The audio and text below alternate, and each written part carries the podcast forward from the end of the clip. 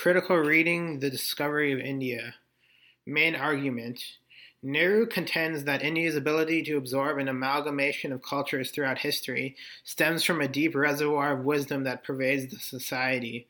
This reservoir, formed from past religions and cultural doctrines, has fostered a society that has allowed the facilitation of different modes of thoughts and the fusion of several cultural sects that manifested a unique national identity. This acceptance of variety contributes to the nation's great resiliency over thousands of years and has allowed the country to retain the same principles that have served as the foundation of national exploration and expansion. He saw British oppression as a fundamental force severing India from its links with the rest of the world, and that these links need to be rediscovered by ad- adapting to the new industrial advances of the age. Ties have become more economic and state based, so India must adapt with the, with the changes to form those relations again while asserting the ancient basis of these ties to foster brotherhood. Nehru saw compromising with evil as sometimes necessary to further the ambitions of a nation, but that these compromises must not lose sight of higher goals.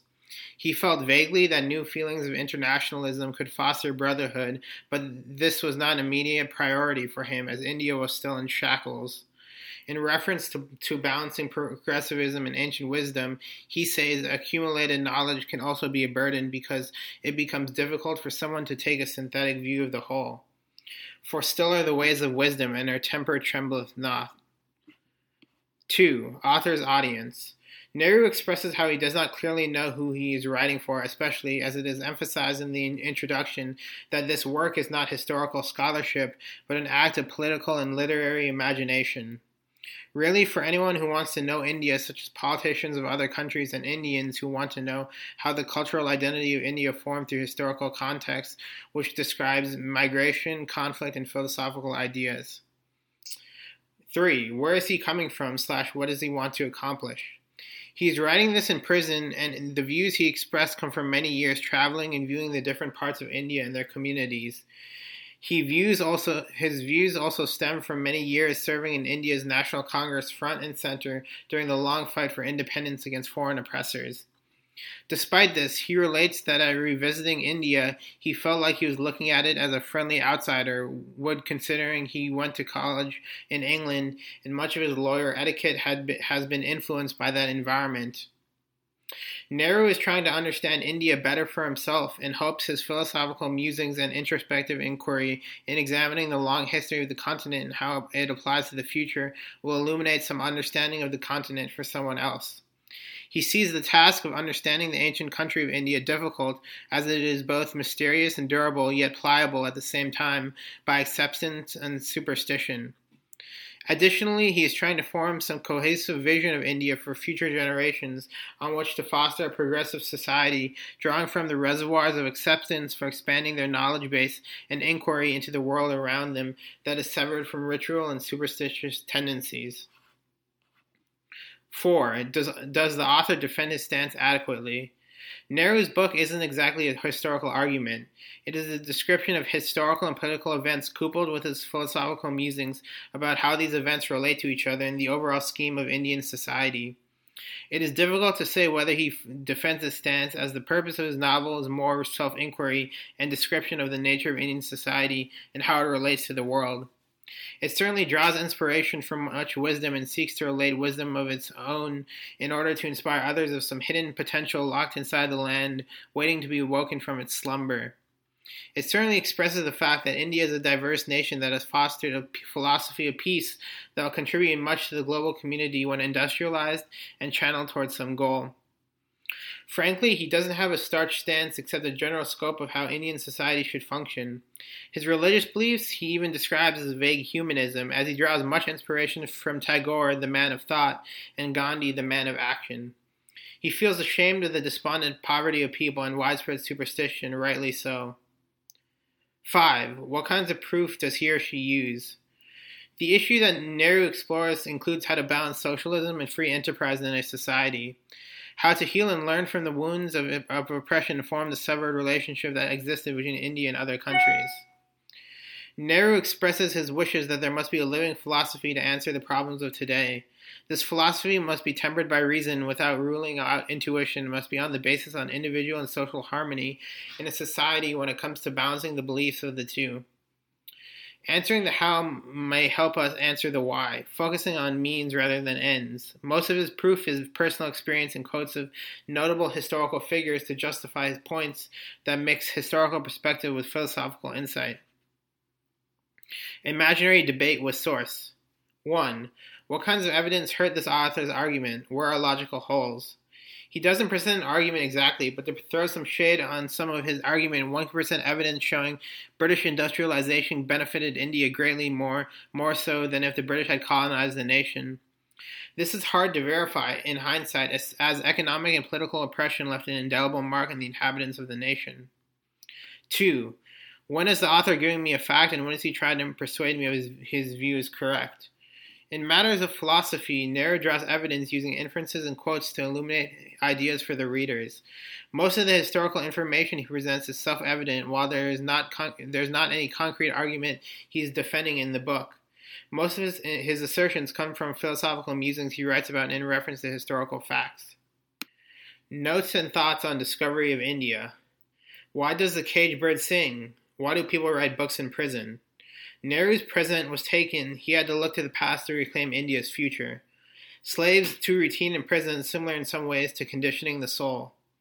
A society that concentrates more on the means than the ends, in a sense, observation, and even stricter sense, meditation. The essence of one technique of meditation is strictly cultivating mindfulness, full observation of the moment. This is something Nehru practiced while he was in prison. Society needs to value the means of production more. We become better observers. We become better meditators. The, also, the French philosopher George Bernanos also says the mark of a corrupt society is that the ends justify the means. The two, the two statements I just said also relate to FDR. Nehru was, was attracted to Gandhi's sentiment of focusing solely on the means and the ends will work out themselves. This is a prevalent Vedic idea of right action and detachment from the result. Rights protect our freedoms, duty protect our rights. Without both, society is doomed. There must be a revitalizing of duty in our society in which individuals make stern obligations to prevent opposite, oppression or tyranny.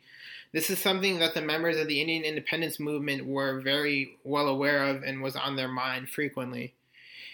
Um, Nehru talks about finding the happy medium between nationalism and internationalism to foster world equilibrium.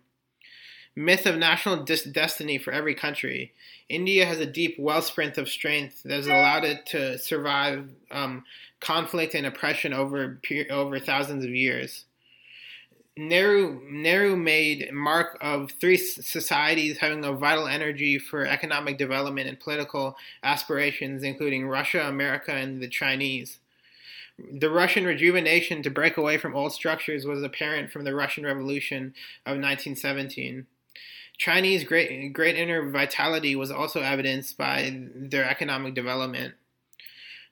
There's also earlier signs of past civilization in India, which had great advancements as well, such as Dwarka.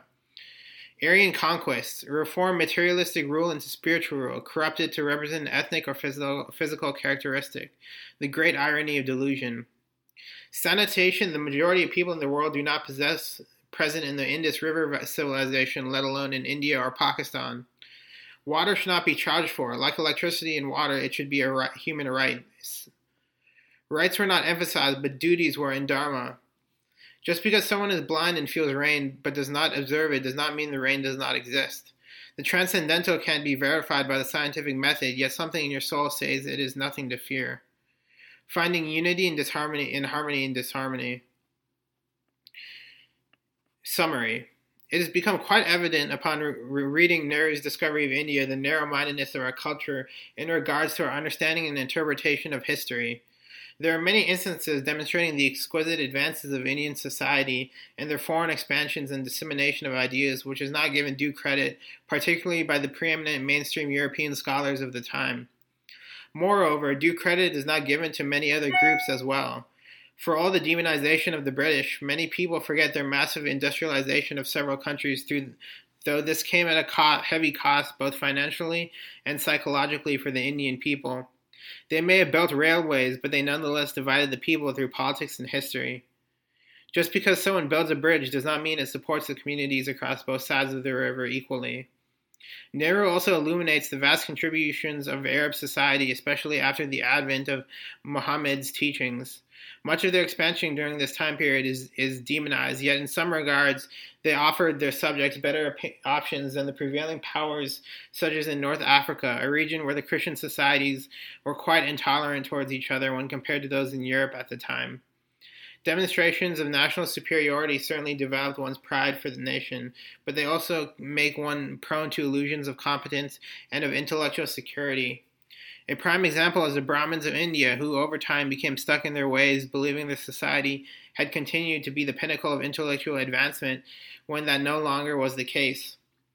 Al- the the historian and philosopher Al-Biruni points this out in his book, where where when he demonstrates knowledge to an Indian scholar, he is replied with a comment, "Oh, what what what Hindu scholar has taught you this knowledge?" This historical isolation from the world is creating not only moral ineptitude, but also worldly ignorance is contributing to social intolerance. The difference is that today our barriers are no longer physical, only mental. In the past, some isolation was necessary to protect core beliefs and to stop impressionable minds from running away with theories that could break down social structures, providing stability to communities. Now it is certainly a different case.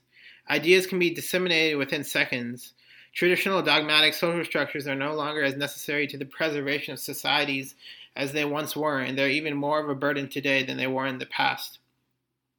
It almost seems as if nations are trying to cling to their past historic glory as a feeling that society is changing subconsciously. The rise in nationalism in countries such as India and Pakistan evidence this reviving past glory under the false pretense that, that, that it will mean the permanent preservation of cultural identity and ideas when all it is truly doing is alienating societies from the rest of the advanced world.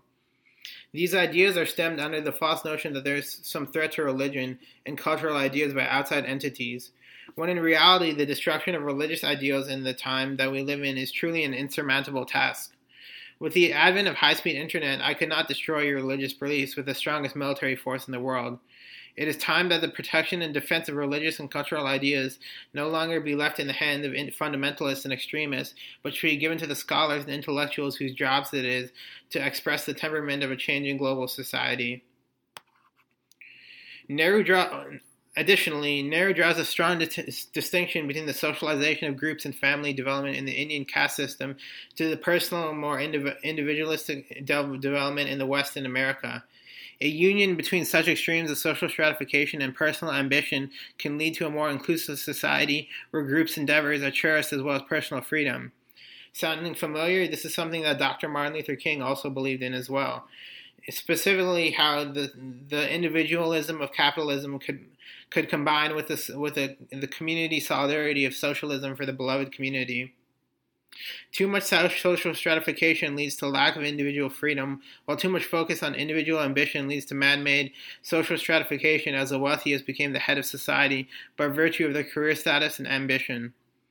These individuals also don't develop the sense of group development that extends into a sense of community development.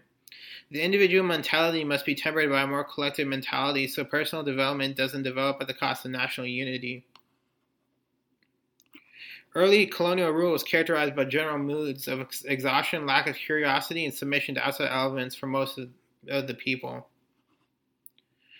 Although the British were revolutionizing industry, they deliberately prevented these changes from being exported into their colonies, such as India, for fear that they may not be able to consolidate or exploit the people as vigorously printing press example is given. Bengal played a dominant role in British life.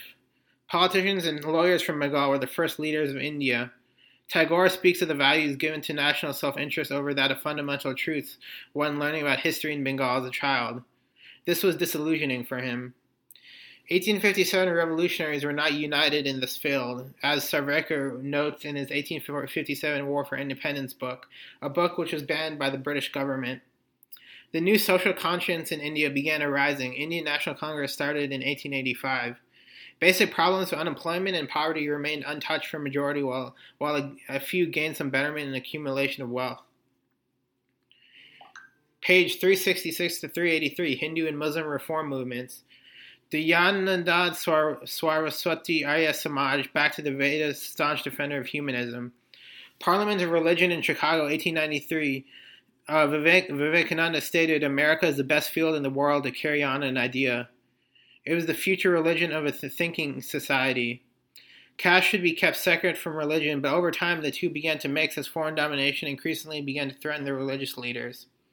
The only hope of India is from the masses. The upper classes are physically and morally dead. Abai was, was stated by Vivekananda to be fearless and to be strong in the face of adversity. Tagore was a man of thought, while Gandhi was a man of ceaseless action. Seeing the deterioration and massive attacks on their populace, Muslims began to look outside of India for their sense of religious identity, coupled with their dreams of a religious kingdom encompassing their ideals. This is what drove, drove forth the Caliphate movement to preserve the Ottoman Empire, yet unfortunately, this movement failed. And this ultimately led many Muslims to leave the Congress. The Muslim League was against the 400th anniversary of Akbar because he was a symbol of Indian unity. Sir Syed, Muslim reformer, pushed cooperation with the British, equality in British education. Uh, Sir Syed distanced himself from the National Congress, who he saw as too aggressive. Under inspiration of British government, the Muslim League was formed. Abul Kalam Azad, at 24 years, a young, educated, and eloquent journalist, inspired Islamic youth against nationalism while angering older, older Muslim uh, fundamentalists. Abul Kalam Azad forced older generations to recognize the need to come closer to Congress and to, come closer to unity of self-governed India, a, a rule of a secular nation. Impressions after finishing Discovery of India. Today happens to be Pakistan's Independence Day, and tomorrow is India's Independence Day. This was written in August 14, 2015. From the novel, it is clear Nehru had a thorough understanding of the revolutionary sentiment of his people the conflicting mixture of emotions that consumed the populace as they both yearned for freedom, but were waiting for, with an internal passion stalled by the inability to do anything. Nehru had time to sit and contemplate these emotions while behind bars and communicate them in his writing while keeping the past and future in perspective. He frequently references his deep seated hope for internationalism, a sentiment he feels is shared by many, but with no clear direction in the current darkness in the world. He clearly understands the need for progressivism in the country and believed the internal wisdom of the country would retain the traditional routes and and tradition. In hindsight, it seems this wisdom has faded almost entirely from all forms of political action and government formation. Progressivism is clearly present, yet the inner wisdom has been altered to increasing nationalism in the country, stemming from feelings of threat from the growing minority religions. Will progressivism and traditional wisdom find a middle ground? People seem to be cling, clinging to some hope of revitalizing the past with no understanding of the principles that form these kingdoms, leading to shadows of kingdoms being formed off to the picture of a predecessor. Simply imitating without innovating leads to stagnation and results from a lack of foresight. So, so basically, I, I gave you my thoughts and my summaries on, on the discovery of India by Jawaharlal Nehru because this was one of the seminal books of Indian history as I stated before, it isn't exactly a historical argument. It is more so a, a, case of political and literary imagination. And in many ways, it's very revealing of future histories that were to be written in India. And to, these future histories, um, written close to the time of independence, were called uh, Marxist and Nehru driven histories. Um, and in some sense, these histories are being challenged, and they're also challenged and also accommodated with new historical thoughts on the right side. But in, in many senses, I feel I feel threat. I feel um, worried that in many cases these histories are trying to be um, not only skepticized but challenged and dismantled by the right in India. And it's interesting why these histories these histories are socialist, as I said, Marxist, Nehru-driven histories, because it relates to the Constitution of India, which I'll just state briefly what it says. We, the people of India, having solemnly resolved to constitute India into a sovereign, here it goes, socialist, secular, democratic republic, and to secure to all its citizens justice, social, economic, and political, liberty of thought, expression, belief, faith, and worship, equality of status and of opportunity, and to, prom- to promote among, among them all fraternity, asserting the dignity of the individual and the unity and integration of the nation. So many of these ideas were were the reason why these four ideals justice, equality, and liberty, and fraternity, and socialism were put in the Constitution were not only due to Nehru, but were also due to Baba Sahib Ambedkar, who helped draft the Constitution along with many other people. And there's one last thing I want to note is what I believe is important to note why Nehru respected the, the scientific temperament of Buddhism, and Nehru was not the only person to respect it. There's also Albert Einstein who did. In, in, in during this time period, Albert Einstein stated, "The religion of, of the future will be a cosmic religion. It should transcend personal God and avoid dogma and theology, covering both the natural and the spiritual. It should be based on a religious sense arising from the experience of all things natural and spiritual as a meaningful a unity, Buddhism answers this description. If there's any religion that could cope with modern scientific needs, it would be Buddhism. Um, thank you, thank you for listening to this podcast, and um, you, I'll make future podcasts to um, examine the ideas of human rights, constitutionalism in India and America, and the threat of democracy to India, to India and USA in the future, and why I believe there's a threat of democracy around the world threat to democracy around the world. Okay, thank you. Bye.